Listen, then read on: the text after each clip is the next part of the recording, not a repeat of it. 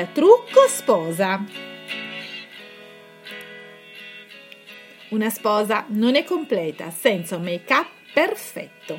Il trucco della sposa deve essere in grado di esaltare i lineamenti e al tempo stesso mitigare le piccole imperfezioni della pelle.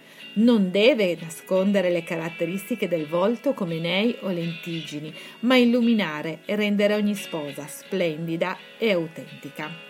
Bando ai mascheramenti, il maquillage sarà immortalato come questo, non solo dal fotografo ufficiale, ma da tutti gli invitati che non perderanno occasione per immortalarti con i loro smartphone.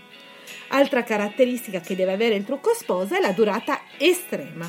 Deve restare impeccabile per tutta la giornata, resistendo a baci, pianti, umidità, sudore e qualunque genere atmosferico si presenti. Niente panico, basta rivolgersi a make-up specializzati in matrimonio. I miei consigli per la tua prova trucco.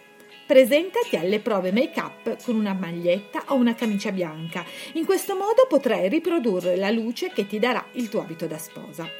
Una volta truccata, specchiati alla luce naturale sotto varie ambientazioni. Fai qualche scatto in modo da vedere anche l'effetto che risulterà in foto. Non avere paura di intensificare un po' il solito make-up. I colori neutri tendono a svanire, così come un rossetto troppo soft può cancellare le tue labbra. Se qualcosa non ti piace devi dirlo subito, chiedi modifiche, prova trucchi diversi su ogni metà del viso per avere un paragone. Insomma, non essere timida. Se non ti senti a tuo agio con chi ti sta truccando, probabilmente, per quanto brava, non è la persona adatta a te.